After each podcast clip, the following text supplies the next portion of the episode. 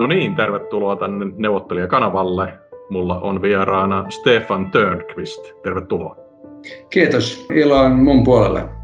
Joo, tämä on toisen kerran, kun sä oot täällä sun eka jaksoon. Kannattaa se katsoa, niin ollut hyvinkin suosittu. Ja mä oon saanut muutamia kysymyksiä tuolta neuvottelijayhteisöstä, niin aloitetaanpas niistä. Eli tässä edellisessä jaksossa niin sulla oli semmoinen aika raflaava väite, joka kuulostaa todenmukaiselta, että eurosta oikeastaan hyötyvät kaikki, paitsi kansantalous.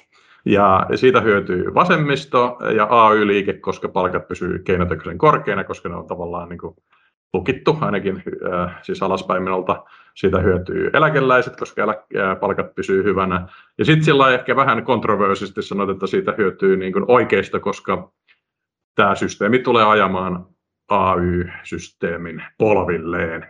Niin ootko, ootko nyt tässä, kun katselet tätä lakkokevään alkua, niin yhä, yhä niin kuin suunnilleen samaa mieltä? Olen edelleen sama, samaa mieltä, että tässä, tästä kärsii Suomi-neito, eli Suomen talous pitkällä tähtäyksellä. Lyhyellä tähtäyksellä niin tilanne on muuttumaton, eli vasemmistolle palkkat, sosiaalietuudet pysyy liian korkeina verrattuna kilpailukykyyn. Eläkeläisille tämä tuo vakautta. Ja mitä liittojen, liittoihin tulee, niin aika monesta paikasta olen kuullut, että puhutaan selviytymistaistelusta, AY-liikkeen selviytymistaistelusta, eli en taida olla ainoa, joka on sitä mieltä, että täällä ajetaan liitot nurin, koska kapitalistit taas, jos miettii työnantajia, yrityksiä, suuryrityksiä, niin heillä on täysi vapaus investoida Puolaan tai Romaniaan tai Kiinaan eivät ole sidon, sidon, sidoksissa tähän Suomimaahan niin kuin samalla tavalla kuin meidän kotimaan ihmiset ja työntekijät. Joo, mä haastattelin Esko Ahoa vuodesta 1991, hän kirjoitti sitä kirjan, niin hän sanoi siinä, että silloinhan päädyttiin devalvoimaan, mutta siinä yritettiin semmoista Sorsan sopimusta, jossa oltaisiin tehty maltillinen palkkarakenne ja oltaisiin sitten opittu sopimaan. Ja hän sitten sanoi, että siitä oikeastaan Suomi oppi sen, että oli euroolot tai ei, niin meillä ei oikein ole semmoista niin pakkosopimisen kulttuuria muodostunut. Ja sitten taas tätä 2007 oli tämä Sari Sairaanhoitaja ja, ja tavallaan hirveät palkankorotukset ja sitten tuli lama, niin onko tässä ajassa sun mielestä niin vähän samaa fiilistä kuin noissa kahdessa saranakohdassa? Ikävä kyllä. Siis 2007-2008 niin, niin Suomi kävi ylikierroksilla, teollisuus, teollisuus oli tilauskirjat täynnä, Nokia oli hui, lakipisteessä huipussaan, ja annettiin liian suuria palkankorotuksia ja sitten julkinen sektori paisui liikaa. Ja Suomessa ei koskaan oikeastaan voi antaa suuria palkankorotuksia huippusuhdanteessa, koska heti kun suhdanteet kääntyy alaspäin, pitää sitten laskea palkkoja. Ja kun se Suomessa saa niin yksisuuntaista liikennettä, että palkkoja voi vain nostaa, niin niitä oikeastaan voisi koskaan nostaa. Ja nyt taas ollaan huippusuhdanteessa, tilauskirjat täynnä. Nokia ei ole kyllä niin kuin kovin hyvässä hapessa edelleen, se pyörii jotenkin, mutta teollisuudella menee hyvin. Ja sitten tällä sote-alue muutoksella ikävä kyllä näyttää siltä, että vihervasemmisto on taas julkista sektoria paisuttamassa tuomalla ylimääräisen kerroksen byrokratiaa, niin jos nyt taas nostetaan palkkoja liikaa ja julkinen sektori paisuu liikaa, niin veikkaan, että meillä on nyt on ollut 12 vuotta ilman talouskasvua. Meillä on tulossa taas 12 vuotta varmaan ilman talouskasvua, koska huippusuhdanteen jälkeen seuraa laskusuhdanne. Silloin meidän pitäisi pystyä niin kuin joustamaan sekä palkoissa että julkisen sektorin koossa, mutta siihen suuntaan joustoa Suomessa harvemmin on, että, että lähdettäisiin niin kuin alentamaan ja sopistamaan. Joo, ja mainitsit nyt tuon hyvinvointialueen, silloin kun mä sinua viimeksi haastattelin, niin se oli tehdolla tuonne Kirkkonumman kunnan valtuustoon ja pääsitkin sinne. Ja eikö näin ole, että nyt olet sitten kokoomuksen riveltä ehdokas numerolla 206 sitten tuota, tähtäämässä. Mikä se sun alueen nimi, onko se Länsi-Uudenmaa? Länsi-Uudenmaan hyvinvointialue. Se on teille helsinkiläisille vieras käsite, koska Helsingissä tätä, tätä vaalia ei käydä. Stadilaisille. Joo, stadilaisilla aivan. Ja, ja tota, mun täällä läntisellä Uudellamaallahan ihmiset puhuu helsinkiläisistä. Minä stadilaisena puhun stadil, stadista edelleen. Mutta niin sanotaan, että täällä kyllä, kyllä kovasti käydään näitä vaaleja. Ja, ja tota, toivon mukaan saadaan niin kuin tehostumista aikaiseksi. Eli ei enää tuiteta kuntarajoja, että joka kunnassa pitää olla niin kuin byrokratia, vaan meillä on yksi byrokratia koko alueella. Se on hyvä kysymys, mitä tästä loppujen lopuksi tulee. Tässä on niin paljon avoimia kysymyksiä, mutta mulle tärkeintä on se, että ihmiset pääsee riittävän nopeasti hyvään hoitoon, jonoista päästään er-, eroon palveluseteleillä ja että saataisiin tämä toimimaan sillä tavalla, että ei ainakaan tulisi niin kuin lisää verorasitetta meidän veronmaksajille. Joo, silloin kun kirjoiteltiin sitä euron tulevaisuuskirjaa, joka muuten nyt Helsingin Sanomat aika hienosti referoi tässä 20 vuotta euron ajan jälkeen, niin ää, sä olit ää, ollut tuota Oolas Pankkinin varainhoidon johtaja ja sua epäiltiin, että olisiko susta hyväksi perussuomalaisten valtiovarainministeriksi ja tämmöistä niin kuin Mersu Persu, fiilistä sus oli, mutta valitsit kokoomuksen ja 206 taitaa olla semmoinen melko huono ää, pösö ää, automerkki, niin tuota, mitäs kommentoit tuota siirtymää kokoomukseen ja ehdokasnumeroa ja näitä autovitsejä? No mä sanoisin, että en ole koskaan kuullut mihinkään puolueeseen kun liityin kokoomukseen ja tosi kävin, kävin tätä ajatuksissa, että minkähän puolueen itselleni sitten valitsisin. Äidinkieleni puolesta voisi olla RKP, mutta se on niin vasemmistolainen tällä hetkellä kuin ihan väärässä porukassa. No varmaan se on jossain vaiheessa taas oikeistolainen, mutta sanotaan se on kielipuolue. Ja mulla on vähän semmoinen fiilis ollut aina, että yksin mielin kaikin kielin ja, ja tota, kunhan on rahaa riittävästi, niin, niin sittenhän voin puhua ihan mitä tahansa. No ei, ei ihan mitä tahansa. Suomi, ruotsi ja englanti käy mulle oikein, oikein hyvin. 206, se on sitten pösö, no sanotaan halpa, perusvarma, yksinkertainen auto, jolla yleensä pääsee paikasta A paikkaan B. Ja, ja tuota, perussuomalaisia en valinnut, koska jotenkin tuntuu, että olen siinäkin vähän väärässä porukassa. Joskin lähiöpoikana, niin ymmärrän sen filosofian oikein hyvin.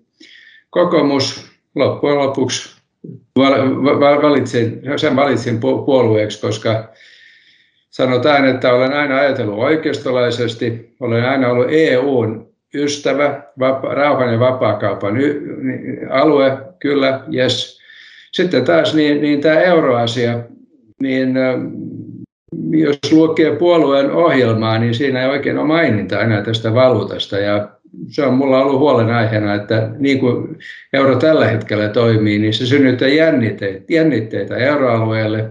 Euro ei oikein sovi millekään euroalueen valtiolle. Se on liian heikko Saksalle ja, ja Hollannille, se on liian vahva meille muille ja muutenkaan niin euroalue ei ole kovin optimaalinen alue, niin mä toivoin silloin kymmenisen vuotta sitten, että jollain tavalla luikereltaisiin siitä eroon. No niin ei käynyt. Nyt olemme sitten tekemässä mitä ihmeellisempiä, mielikuvituksellisimpia tukirahastoratkaisuja. Joka ikinen, joka tulee, on ainutlaatuinen ja joka, joka, jokaisessa Suomi on maksajana ja raha valuu sitten niille, jotka eivät oikein ole asioitaan hoitaneet yhtä hyvin kuin Suomi. Joo, mennään tuohon hyvinvointialueeseen kohta, mutta tuota, varmaan kun aikaisemmin varsinkin annoit lausuntoja ää, kansantaloudesta ja oli vähän semmoinen Dr. Doom-henkinen silloin, niin tota, arvostat sitä, että Helsingin Sanomat haastatteli mua ja viitte tuota, muuta tyyppiä tästä vuodesta ja ne pisti ehdoksi, että on pakko ehdottaa, ehdottaa vain yhtä skenaariota. Ne katkasi multa yhden käden, että mulla oli pakko antaa vain yksi skenaario tällä ja. vuodella. Ja, ja, se oli, että kyllä varmaan Fedi kiristää rahapolitiikkaa ja nostaa korkojakin, mutta euroalue ei tähän pysty menemään. Ja haluaisin sun mielipiteen tähän, että sanon, että tämmöinen fiskaalidominanssi niminen ilmiö pitäisi sitten tota, nämä korot matalana inflaatiosta huolimatta. Miltä tämä kuulostaa noin niin kuin ekonomistikommentaattorin korviin? Sanoisin näin, että Yhdysvalloissa tämä on poliittinen kysymys. Eli jos, jos Fed tekee niin kuin on sanonut, pikkuhiljaa sammuttaa setelikoneen ja sitten tekee kolme koronnostoa tänä vuonna, niin on hyvä kysymys, että kestääkö finanssimarkkinat.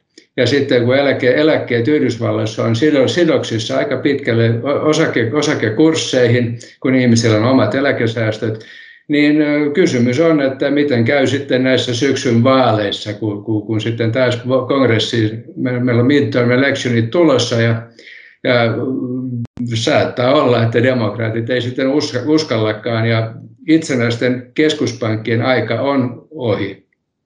Mutta olen sitä mieltä, että Yhdysvalloissa ne tulee kiristämään ja nostamaan korkoja. Mikä sitten tarkoittaa sitä, että dollari voi vahvistua, mikä sitten kiihdyttää euroalueen inflaatiota.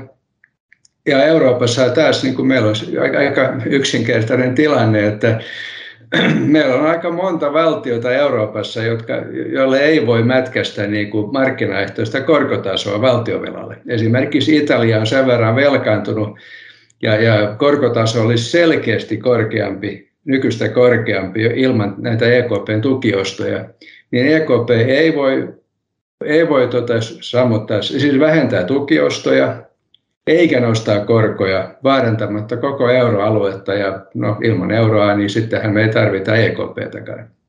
Joo. Eli olen, olen samaa mieltä kanssasi ihan pragmaattisesta syystä, että Yhdysvalloissa kiristetään, ei välttämättä niin paljon kuin Fed nyt on antanut ilmoittaa, mutta kuitenkin kiristetään, vähennetään tukiosta ja ehkä nostetaan korkoja. Euroopassa tähän ei pystytä. Joo. No nyt voisi mennä tuohon hyvinvointialueeseen, että tosiaan että jos, jos sitten pääsisit tämän Länsi-Uusimaan herttuaksi vai, vai mikä, mikä tuota, se nyt onkaan se titteli siellä, niin tuota, mitä onko tästä, jos nyt kun tämä on varmaan kepun keksintö, niin jos tästä nyt pakotan sut löytää jotain hyvää, niin mitä tästä voisi olla? Hyvä. Niin. Sanotaan, että hyvä on se, että jos katsoo läntistä uutta maata, niin meillä on varsin monta pientä kuntaa.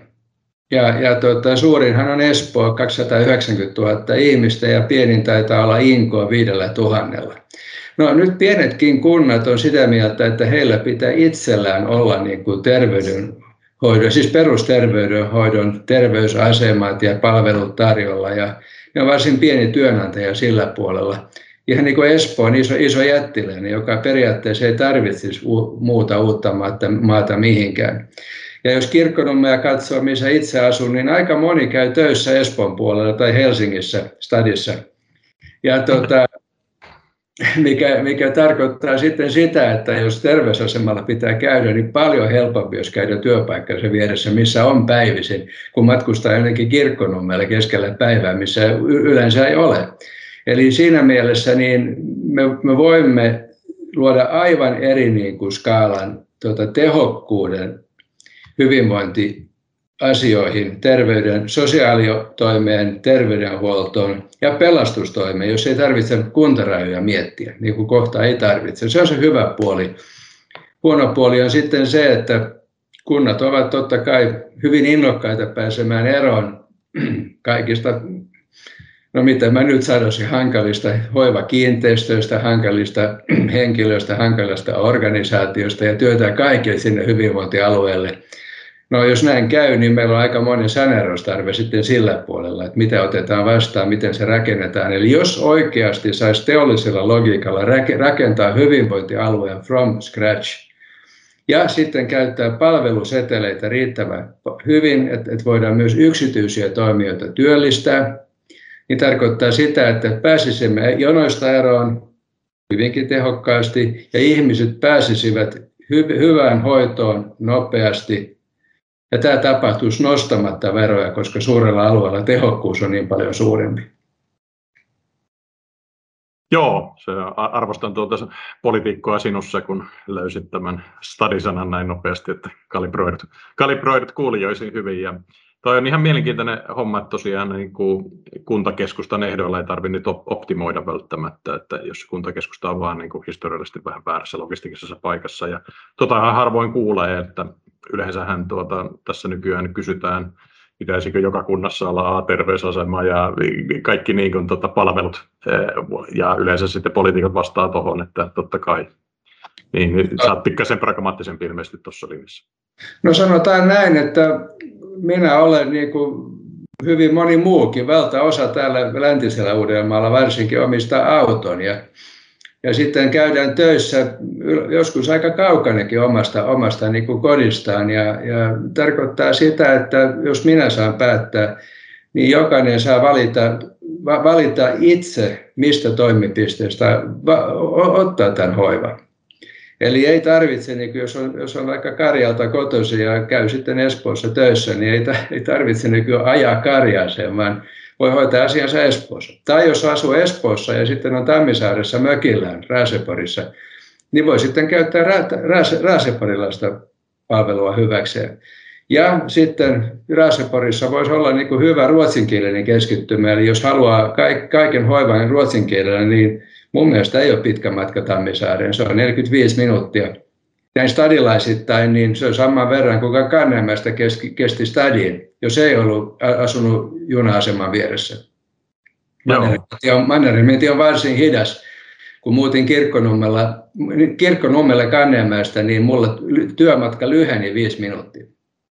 Joo, jänniä logistiikkoja noin kaukaisissa paikoissa, tieto, näin ei keskustassa asuva aina arvosta. Hyvä, tuossa sitten oli vielä muita kysymyksiä tuolta neuvotteleyhteisössä kovasti tästä niin kuin EKPstä ja tavallaan jonkinlaista niin kuin endgameista rahapolitiikan suhteen haluttaisiin, että tota, jos nyt pitäisi niin kuin veikata, niin ää, mihin tämä niin kuin päättyy, meneekö se niin kuin suureen niin kuin inflatoitumiseen vai velkajärjestelyyn vai ää, tota, liittovaltio totalitaarisella kulmalla, niin jos nyt mä pakotan vähän Alexa Förlin kulmalla niin poimimaan joku skenaario ja vähän maistelemaan sitä. Hmm. Nyt kysyt vaikeaa, koska tämä on politiikka. niin, joo. No, tämän, sanotaan no, mutta näin. jos vaikka tuon inflaatioskenaarion, jos otetaan ihan, ihan niin kuin vaan loogisena äh, sormiharjoituksena, että tuota, no. korkoja ei nosteta ja inflaatio jyllää, niin mihin tämä niin oikein ajautuu sitten? Niin, sanotaan näin, että Suuri kuva on muuttumaton. Elvytyksen maailman ennätys on aiheuttanut finanssikuplien maailman ennätyksen. Ja kupla on ennen kaikkea valtion obligaatioissa, kun maat, kuten Italia, voivat saada nollakorolla rahaa moneksi vuodeksi eteenpäin. Ja meillä on negatiivisia korkoja, eli riskitön korko on nykyään ei koroton riski, vaan takuu varma tappio. Saksan valtion on 10, 10 negatiivinen korko, eli taattu tappio, jos niitä ostaa. Sitten Baselin komitea yhteistyössä niin kuin poliitikkojen kanssa on säätänyt lakeja, jotka pakottaa pankkeja ja eläkejärjestelmää sijoittamaan osan varoistaan näihin niin, niin kutsuttuihin riskittöihin, riskittömiin obligaatioihin. Tämä tarkoittaa sitä, että jos Italian valtio jonain päivänä on maksukyvytön, niin tarkoittaa, että meillä on pankkikriisi Italiassa. Eli tämmöiset velkaleikkaukset, velkojen leikkaukset, velkasaneeraukset, niin no keskuspankit voivat tehdä hyvin kummallisia asioita setelikoneellaan, mutta sanotaan, että kun nämä on markkinoilla kuitenkin oterattuja nämä pankit, niin en usko, että ne kovin nopeasti tämmöisiä niin kuin pankkikriisejä pystyy viemään läpi ennakoivasti se on poliittisesti mahdotonta. Mikä tarkoittaa, että poliittisesti mahdollista on sitten nykytilanteen jatkaminen. Meillä on joka jatkuvasti vaaleja jossain päin Eurooppaa, mikä tarkoittaa, että kun EKP osti lisäaikaa käynnistämällä setelikoneen, niin tämä lisäaika on käytetty vain vaalien, vaalivoittojen ostamiseen ja setelikone käy, korot on negatiivisia Tätä voidaan jatkaa jonkin aikaa. Euro varmaan heikkenee, jos ne kiristää politiikkaa Yhdysvalloissa. Inflaatio lähtee liikkeelle. Kuplien maailmanennätys voi johtaa romahdusten maailmanennätykseen. En usko siihen, koska poliitikot häviävät silloin seuraavat vaalit ja niitä on jatkuvasti Euroopassa. Tämä voi, jo, tämä voi päättyä inflaation maailmanennätykseen. Sillä tiellä olemme ja sillä tiellä olemme, tulemme pysymään jollei sitten kolmas vaihtoehto tulee väliin, ja ikävä kyllä sen todennäköisyys on kasvanut, jos syttyy sota, niin sitten poliitikot voivat sota syyttämällä tehdä aika suuriakin asioita häviämättä seuraavia vaaleja. Siis nyt tämä koronakin on tehnyt sen, että millään ei oikein ollut väliä ja hirveästi on valtiot velkaantunut ja tukirahastoja tullut EU-tasolla ja näin. Jos syttyisi vaikka Ukrainassa sota ja sitten se lähtisi johonkin laajenemaan, niin mitä en toivo, niin silloinhan meillä on taas mahdollisuus poliittisesti tehdä erityyppisiä asioita, että toki Italian valtion, vel, valtionvelan leikkaus olisi tarpeellinen, koska sota sanoo sitä, sota sanoo tätä. En osaa sanoa, mutta todennäköisimpänä pidän se, että tämä nykytilanne negatiivisene korkoineen ja kiihtyvänä inflaationa tulee jatkumaan. Saksalaiset varmaan murisee tästä, mutta Olaf Scholz on jotenkin niin federalisti luonteeltaan, että vuosia menee ennen kuin mikään tässä muuttuu. Joo, mulla on ollut tämmöisiä tota, skenaario-sparraajia esimerkiksi, tuota, no otetaan nyt tähän. Esimerkiksi Tuomas Malisen kanssa joskus näitä vähän synkempiä skenaarioita sparraillut, niin tota, yksi kela siellä on, että tämä keskuspankkiraha muuttaa tämän tilanteen, eli poistetaan nämä setelit ja silloin meillä syntyy tämmöinen keskusrekisteri rahanomistajista ja sitten koska meillä on pankkiunioni kätevästi, niin, niin sitten tuota, pankkitilitalletukset voidaan jollakin ää, pankkiunionin niin kuin, ää, tuota, konversiolla muuttaa keskuspankkitalletuksiksi, jolla voidaan niin kuin, osittain sosiaalisoida pankit ja tehdä tämmöiseen kospankkisaatioon, eli niin kuin, muodostetaan niin kuin, isompia ja isompia pankkientiteettiä, jotka ovat enemmän ja enemmän tämän EKPn ja muiden tavallaan keskusjohdon kontrollissa. Onko toi skenaario niin kuin, kuinka epätodennäköinen sun, sun maailmassa vai oletko sitä miettinyt, että jotain tämmöisiäkin voisi tapahtua jollain todennäköisyydellä? Gosbankkisaatio kuulostaa Neuvostoliitolta ja Neuvostoliitto on ollut olemassa, se pyöri ihan itsestään. Ja tilannehan oli loppujen lopuksi se, että kun, ensimmäinen, kun kävin Neuvostoliitossa vuonna 1982, niin huomasin, että ei kannattanut mennä pankkiin vaihtamaan rahaa, vaan kadulla sai paljon paremman kurssin. Ja vaadittiin rahaa ja huomattiin, että sillä ei oikein mitään pysty ostamaan, koska kaikki halusi näitä D-markkoja tai jopa Suomen markkoja, mutta ei ne halunnut näitä ruplia, koska niillä ei pystynyt mitään, mitään ostamaan oikeasti. Gosbankki-säätiö johtaa pitkällä tähtäyksellä tuohon Eli Frontex joutuu pitämään meidät täällä, että me lähdemme täältä pois. Eli pakolaiset ei tule tänne, vaan meidän pitää pysyä täällä. Ja sanotaan luottamus rahajärjestelmään menee jossain vaiheessa, jos liian pitkälle viedään näitä keskuspankkijohtoisia operaatioita. Siihenhän tämä, tämä menee, inflaatio maailman ennätys, luottamus menee rahaan ja ihmiset rupeaa käyttämään muuta. Me ehkä käytetään sitten digitaalista dollaria, digitaalista juonia. Digitaalinen valuutta on, mielenkiintoinen olento, koska se tarkoittaa, että meillä on jokaisella talletus keskuspankissa suoraan. Ja nykyään, nykyisillä algoritmeilla niin keskuspankki pystyy myös myöntämään lainoja suoraan ja ottamaan sitten luottotappiot vastaan suoraan. Me ei tarvita tuommoista suurta pankkisektoria, jota kuitenkin pitää tukea, kun tulee luottotappioita. Eli pankkia voidaan sitten tavallaan ajaa, ajaa alas ja lopettaa. Enpä usko, että äänestäjien enemmistö kaipaisi näitä pankkia kovinkaan paljon, kunhan niillä muutama konttori on, missä, missä varttuneempi väestö voi käydä paikan päällä. Keskuspankillahan voisi olla, olla tämmöisiä, niin niin ähm, Gospankki-säätiö, se on kyllä meillä edessäpäin. Mä olen ihan samaa mieltä, että Neuvostoliitto, me olemme Neuvostoliiton tiellä. Säädämme paljon byrokratiaa, paljon lakeja, jotka eivät oikeasti toimi, joita voidaan sitten tarpeen tullaan, tullaan ottaa, ottaa tuota varastosta, jos jotakuta sopimatonta esimerkiksi tämmöistä eurokriitikkoa, jos haluaa laittaa telkien taakse, niin aina löytyy sitten laki, mitä voi soveltaa esimerkiksi multa on jäänyt joku, joku pakoputkiasetus huomaamatta ja mulla on autossa väärä tyyppinen pakoputki. Joo, no kumpikaan me ei haluta sitä kospankkisaatiota ja tietysti tämä digitaali euro ja dollari voi sitten niin kiihdyttää sitä, mutta olisiko siinä joku tie, miten sitä voisi hidastaa sun mielestä? Hmm. Meidän pitäisi vain pyytää the real master of the universe eli universumin haltija ja suuri herra Baselin komitea, joka päättää pankkien taseiden riskikertoimista. Pyytää heiltä vähän apua. Moni on miettinyt, että minkähän takia pankit lakkasivat käytännössä rahoittamasta yrityksiä kymmenisen vuotta sitten. Syy oli yksinkertainen. Baselin komitea lisäsi yrityslainojen riskivaatimuksia. Eli yrityslainat vaativat niin paljon omaa pääomaa pankilta, että he eivät kehdanneet pyytää 4 prosentin marginaaleja. Niin jättivät sitten tarjouksen kokonaan tekemättä.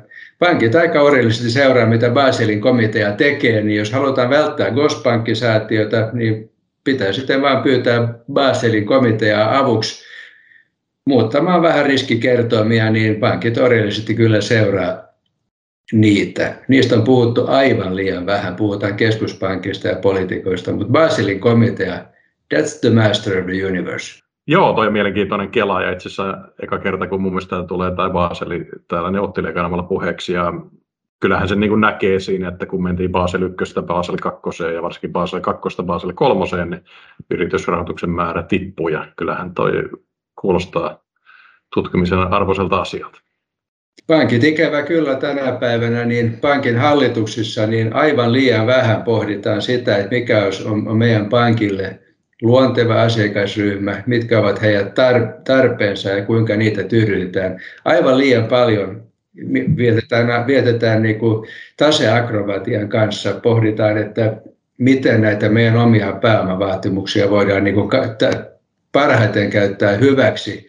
Ja se on valvova viranomainen ja Baselin komitea, jotka tänä päivänä määräävät. Niin kuin Nalle Valrus sanoi yhdessä tilaisuudessa, että Nordean toiseksi parhaiten palkattu ihminen on Chief Compliance Officer, eli tämä ihminen, joka vastaa vastaa siitä, että kaikki menee kaikkien direktiivien, lakien ja säädösten mukaan, plus että joka, joiden mukaan sitten oman pääoman vaatimus lasketaan ja mahdollistaa sitten sen mukaan myös osakkeiden takaisinostoja ja osinkojen maksua. Joo, näitä on mun mielestä hyvä niin kuin kelata, siis eihän nämä todennäköisiä ole, ja siis voi olla pitkän ajan päässä, mutta niin kuin tietynlainen, näitä on ihmiskunta elänyt aikaisemmin, ja niistä voisi niitä Neuvostoliiton tilanteista, skenaarioista jotain oppia, ettei niin kuin ainakaan ehdon tahdon mennä semmoisiin. Niin, mä voisin sanoa sen vaan, että tota, historiassa niin yleensä aliarvioidaan, kuinka suuria muutoksia tapahtuu pitkällä tähtäyksellä ja yliarvioidaan, mitä tulee tapahtumaan lyhyellä tähtäyksellä. Eli, eli kaikki odottaa, että kaikki tapahtuu hyvin nopeasti, yleensä ei, mutta pitkällä tähtäyksellä tapahtuu todella paljon ja tätä on kestänyt jo aika kauan. Luottamus, se menee aika nopeasti johonkin. Musta joutsen tulee ja sitä on vaikea ennustaa.